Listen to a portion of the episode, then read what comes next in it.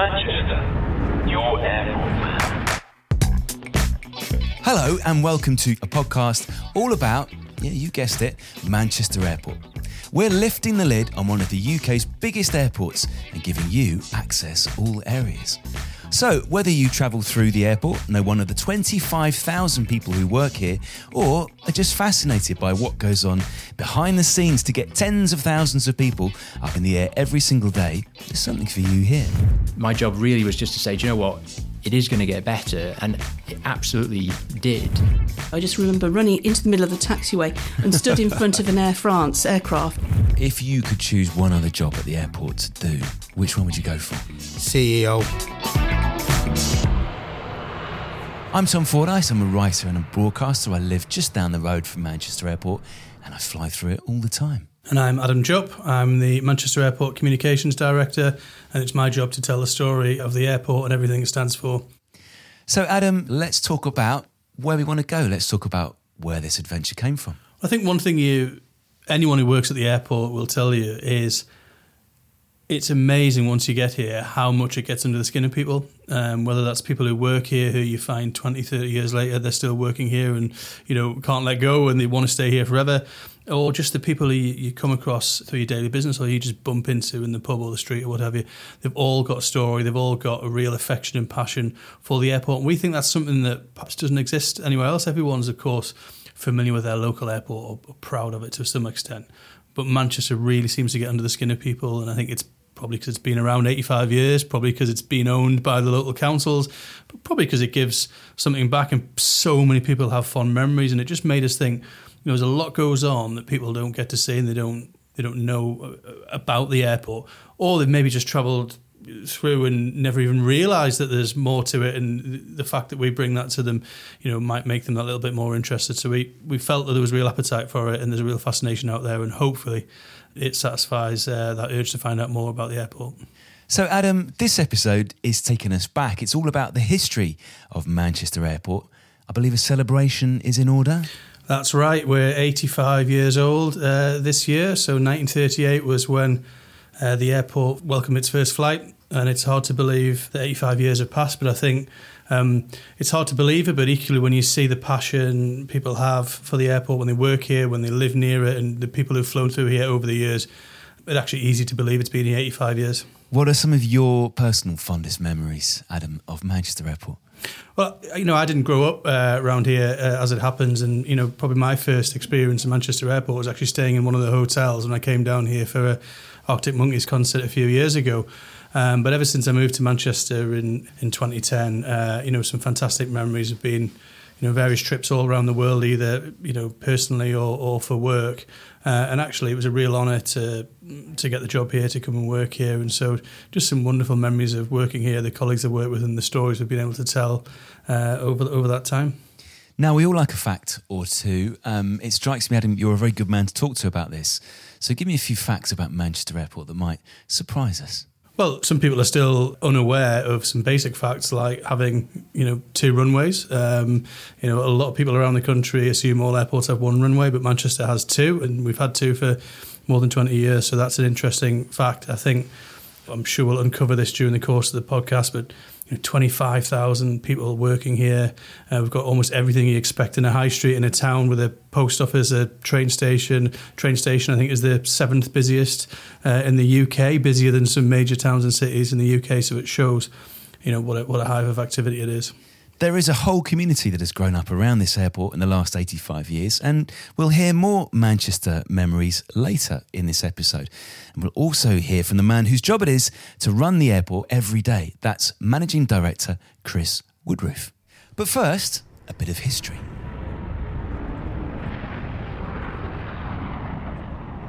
Debbie Riley is chair of the Aviation Society, a group of aviation enthusiasts based right here at Manchester Airport. Right, Debbie, could you take us through, please, some of the history of Manchester Airport? I mean, 85 years is quite a long time, isn't it? What was the airport like when it was first founded? I have to say, I can't remember it personally. but certainly, uh, of course, it was uh, based at, Barton, then moved to Manchester. It was KLM who wanted to fly, and Barton was not suitable because it was too wet and it was grass at the time. So that's why they moved the location in the 1930s to Manchester Airport. So it was KLM, which is the oldest airline in the world. They are the ones that actually uh, made Manchester be in this location. And then, of course, it uh, changed very much into a wartime aerodrome with uh, aviation, with construction taking place here, and of course the parachute training here.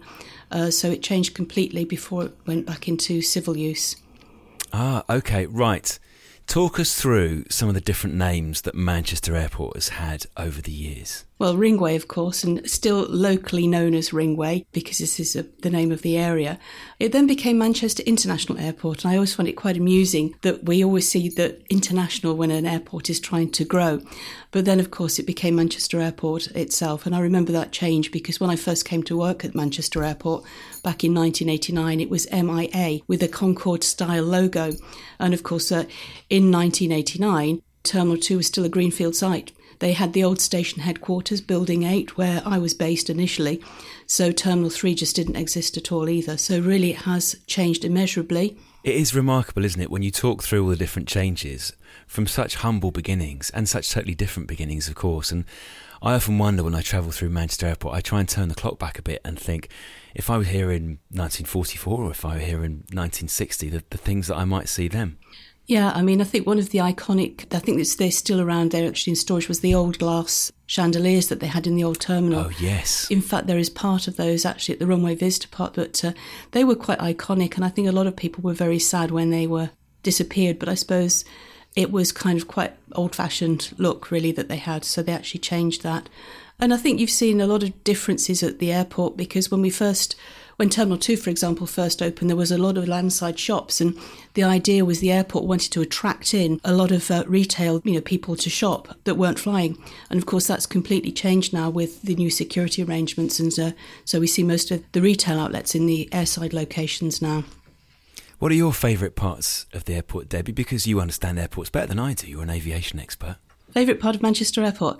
I've got to say the airfield. I was in airfield operations here. I was an airfield duty manager many years ago. My heart is on the airfield rather than the terminals in that way. Um, and of course, I think with runway two as well, I remember that opening. I was involved with the construction and development of that. And it was a very exciting time. We had Terminal 2 open shortly thereafter, runway 2. And it was a, a really amazing time because the airport was just expanding so quickly. Uh, so I think I have to say runway two. Okay, good answer. What for you are the other great memorable moments in the history of Manchester Airport? Oh, okay. Well, see, I think one of the ones that uh, I remember, of course, is when we got Concorde. And uh, I remember that it was my boss at the time, Peter Hampson. He was the former chair of the uh, Aviation Society. And he came in one day and he just announced, we're going to get a Concorde. And it's like, what? And we all thought he was completely mad, but he had a lot of madcap ideas. It took uh, probably over 12 months, but uh, we were successful. And of course, we have the flagship Concorde, G BOAC, Bravo Oscar Alpha Charlie. So we got the best of the best. And I remember it, uh, I think one of the memorable times was getting it into the park. Of course, we had to get metal trackway that was laid down, knock the fence down, so we had security officers there. And then we had to tow this, you know, very heavy aircraft over the grass. It meant that the taxiway was closed for some time. And unfortunately, to the uh, engineers, suddenly decided to go and start taking the trackway up. And of course, that was right next to the, the live taxiway. So I remember I had no radio. I just remember running into the middle of the taxiway and stood in front of an Air France aircraft, basically with my arms up like that, which means stop. Oh, crossed in front of you, yeah. And, and I was just stood there in the middle of the taxiway with the aircraft. And in the end, they took the hint and moved and I finally got a radio. But uh, yeah, it wasn't without its uh, fun and games, shall we say. But we got it in there. And uh, of course, now it's in the hangar. I think there's some of my fond memories, really. Great memories, Debbie. Um, tell us, for the uninitiated, tell us a little bit more about the Aviation Society, what you do, what you enjoy doing. Well, we are basically like minded individuals. Obviously, most of them are locally based, but we have some members from the United States, New Zealand, Australia. We have about 1,370 members. It's the biggest aviation society outside of London. So, what do we do? Every month we have a meeting at the Runway Visitor Park in the RVP Cafe, and we have guest speakers. We also run trips abroad. We have behind the scenes tours. We've done it to air traffic control at Manchester, to Liverpool, Barton, the fire station here. We have a shop at the Runway Visitor Park. In fact, we are the second oldest concessionaire at Manchester Airport behind WH Smith's. Wow. So we've been going a long time. And all the guides that do the tours of the various aircraft in the Runway Visitor Park are also our staff as well. Fantastic. And um, of all the airports in Britain, of all the airports in the world, Debbie, why is it that Manchester has such a special place in your heart? Well, I came to work at Manchester Airport in 1989. I was in formerly in the Royal Air Force. I had a choice of either going down towards London or coming to the northwest, and I just thought the northwest was a, a more friendly place, shall we say. So uh, I've lived here for a long time, but the opportunity when I was working at Manchester Airport to be involved in so many exciting projects really was fantastic. And then I left in 2005, and I'm now an aviation consultant, so I've worked all around the world. And I think my experience at Manchester in a variety of roles set me in very good stead for my future. Thank you, Debbie. Thanks so much for chatting to us today. Thank you.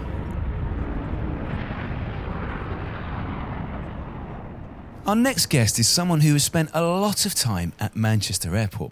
Mark Bocock has 30 years' service here, first working for the fire department and now as the trade union convener. Well, I started at the airport. I worked for a company called Ringway Handling Services, who were the ground handling company. So I worked for them for 12 years and then I moved over to fire 14, 15 years ago. So I'm coming into my 28th year at the airport. Are there quite a few colleagues that you've got who've also worked here for a long time? A lot of you who've who've grown up together at the airport? Yeah, there's still people who started when I started. Uh, at Fire, we've got people with 35, 36 years service. A lot of people love it at the airport and they see it as a bit of a family, really. One of the things I've noticed as, as we've gone around the airport and, and spoken to different people in different jobs is how many people work here. It is like a big town or a small city, isn't it? It is, yeah. It is like a small little city, and you know, you do get to know people from other departments, other companies. Everyone knows you let on to people, you speak to people, and it's a great place to work. If you had to choose a single memory from all your time at Manchester Airport and that you'd single out as your favourite, which would it be? For me, was the reopening after COVID. Aviation was the worst it sector in the world, and we virtually was on the verge of closing. And for it to come back open again and seeing aircraft flying and people coming back into work, to me, that's probably been the best moment for me. Do you love the busy days? Yeah, I love them all. Busy days, the days when, you know, every day is different.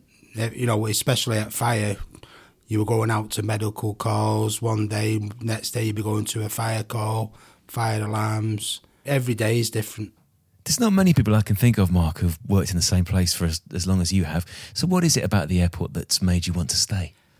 I think it's the community, the airport, the staff.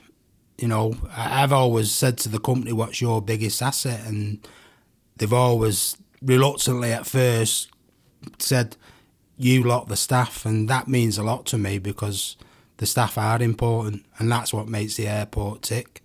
So for me, is it, working here with the staff and the colleagues and the camaraderie. It's brilliant. So, Mark, you work here, but I'm sure you have flown out of Manchester as well. How's that when you're on the other side of the fence? Yeah, it's different. It's good because you think people say to me, "You work at the airport. I bet you get fed up of seeing people," and you don't because it's part of your job. But yeah, when you fly out, it, it feels different.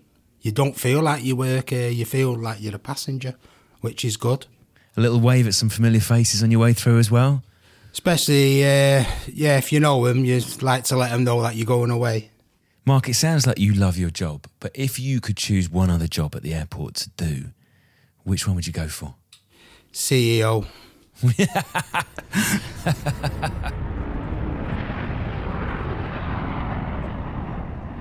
So, Tom, it's been great to have you and the team here for the past six weeks uh, or so recording uh, this series. We're, of course, here on episode one, but we've got lots of uh, stuff recorded for the for the whole series. Uh, we have asked people that we've spoken to along the way for their favourite memories of the airport, working here, travelling here, and here's just a few of them to kick things off. I'm Simon Calder, travel correspondent at The Independent, and this is the oddest thing which has ever happened to me at Manchester Airport. So I'm going to need to take you back to the very end of the 20th century. At the time, there were quite a lot of flights that began at the London airports and actually flew to Manchester, pick up more passengers, and then went across the Atlantic. So I had one of those. It was Air Transat. It was going to Toronto, and unfortunately, the flight was delayed. I was going out to do some filming for the BBC travel show, and so I said when we got to Manchester, by which stage we were kind of three hours late, and the crew were expecting me, can I hop off and make a quick phone call because I've got to alert them to the fact that I'm going to be um, late for the filming? And in those days, yep, they were very helpful. They let me along with this other guy. So we got chatting as we were being escorted to the phone boxes. Anybody remember those? He said, Yeah, I had a bit of a difficult experience last night. I was waiting at Toronto airport for my flight to Montreal. There was confusion over the gates. I got onto a plane. I sat down. There was somebody already there. They moved. After about an hour, I thought, hang on, where is this plane going? And he had actually managed to board the wrong flight and ended up in the UK. And he was just phoning his um, his loved ones to say, "I'm fine. I'm just surprisingly in the UK." But of course, um, everyone was um, as helpful as could be. I think they even upgraded him for the flight back to Canada. I'm Rob Smith. I'm the aviation director for Manchester Airport.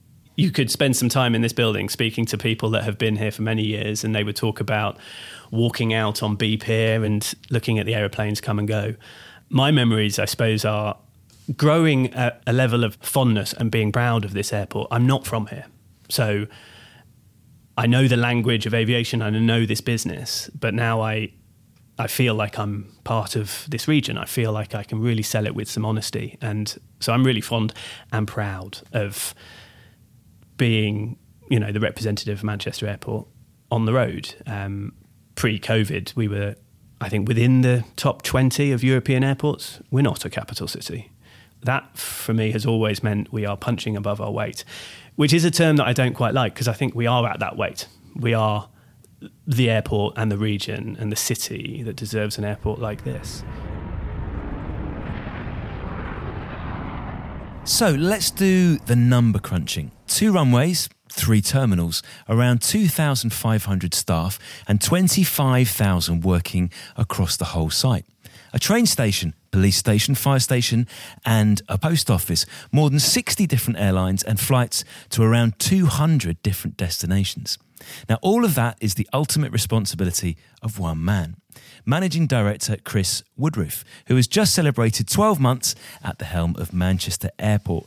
Chris, you grew up just around the corner, I believe. I did indeed, yeah, from Widnes, um, half an hour's drive away from Manchester Airport.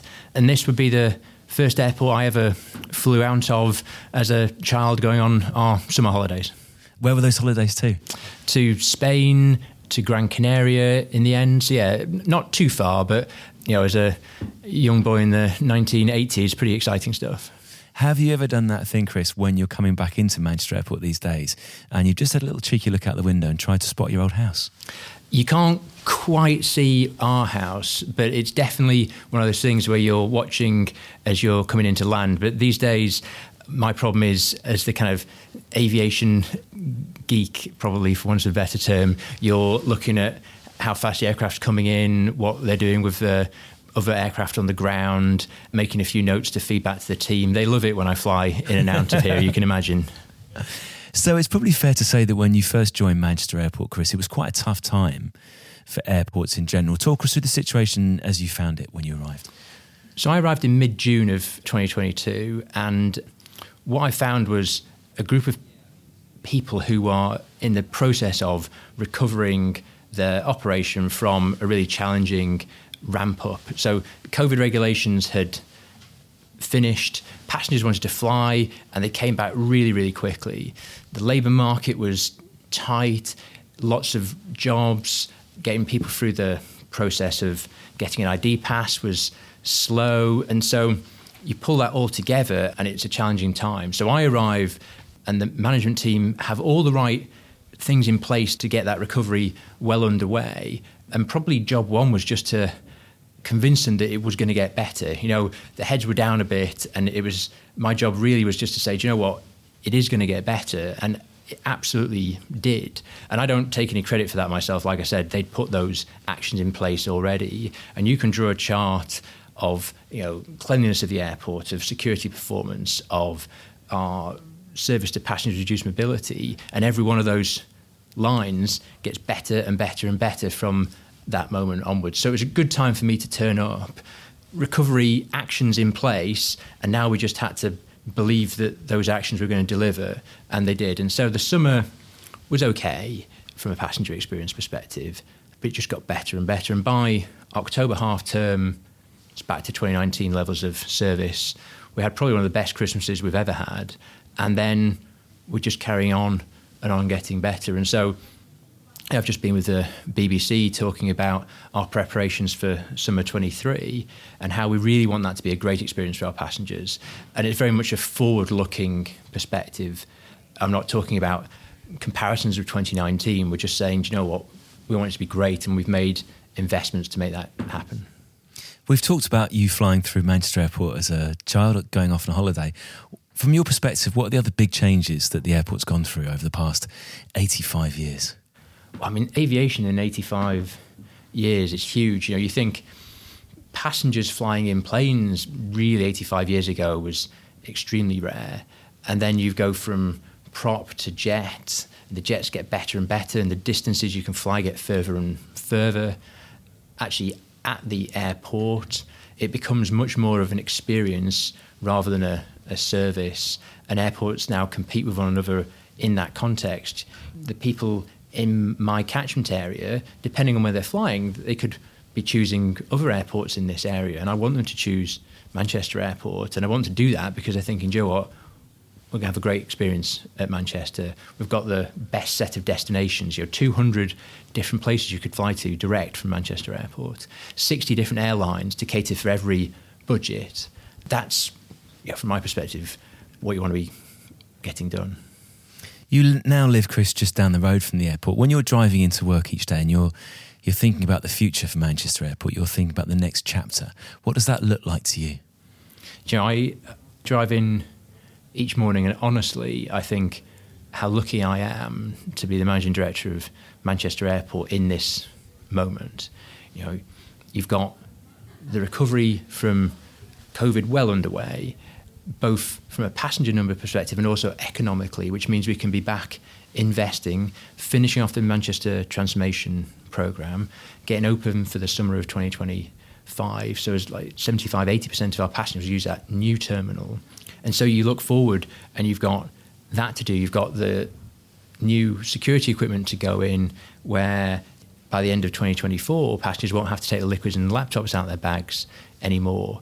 And that's been a problem since you know August 2006. So it's that's a great step forward for passengers and for their experience. And then you go further out and we start to think about well, actually, we finish in Terminal Two, and then we need to go back and start to have a look at Terminal Three. So you know. As you look out, there's such a lot of opportunity. There's you know, 22 million people in Manchester Airport's catchment area. So you've, you've got a huge group of people who you could encourage to fly through Manchester Airport.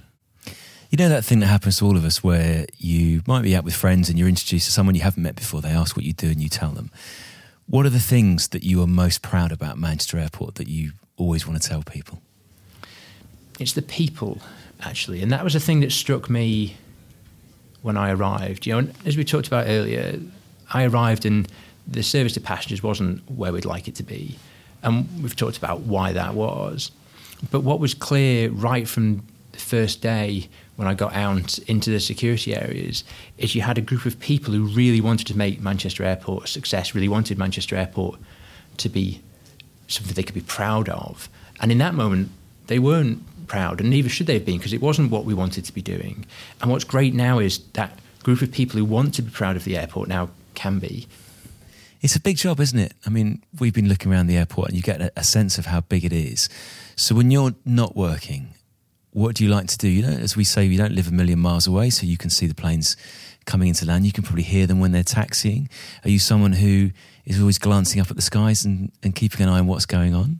It would be fair to say that my work phone is usually not very far away from me, and in today's you know modern connected world, I know pretty much what's going on in the operation minute to minute, hour to hour.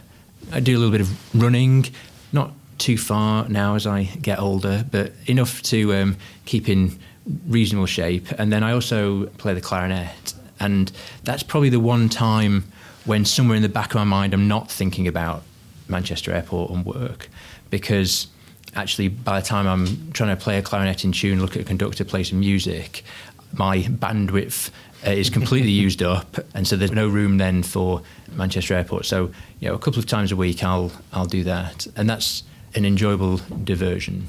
That sounds good. And as someone who has been at Manchester Airport and gone away and now come back, what does community around Manchester Airport mean to you? Do you know, airports cannot, by definition, exist in a vacuum. You know, they are part of the local and the regional economy. They have impacts on the local environment that you have to make sure are managed. And you also have a great position of influence, and you can use that to some really deliver some really great outcomes for the local community.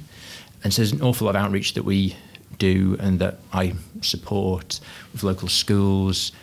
You know, all the work we do, bringing people who have been out of work for some time and helping them to get back into work. Know, all these things, you know, just help to give you that sense of pride about working here. And of all the different places, Chris, that you can fly to from Manchester Airport, which one that you, at this point in your life, haven't been to, would you most like to go to? So Singapore, I think, actually, and you know some of those really long haul destinations. I think some people don't even know you can fly there from Manchester Airport, but you can.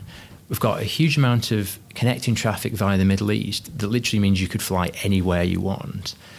But there's a lot of those direct services, like with Singapore Airlines, and um, we're actually planning a trip there in October, and I'm very much looking forward to that. Chris, thanks so much for joining us. No problem. And speaking of very important people, our next episode is all about celebrities and what happens when the rich and famous pass through Manchester Airport's doors. Get ready for some big name drops.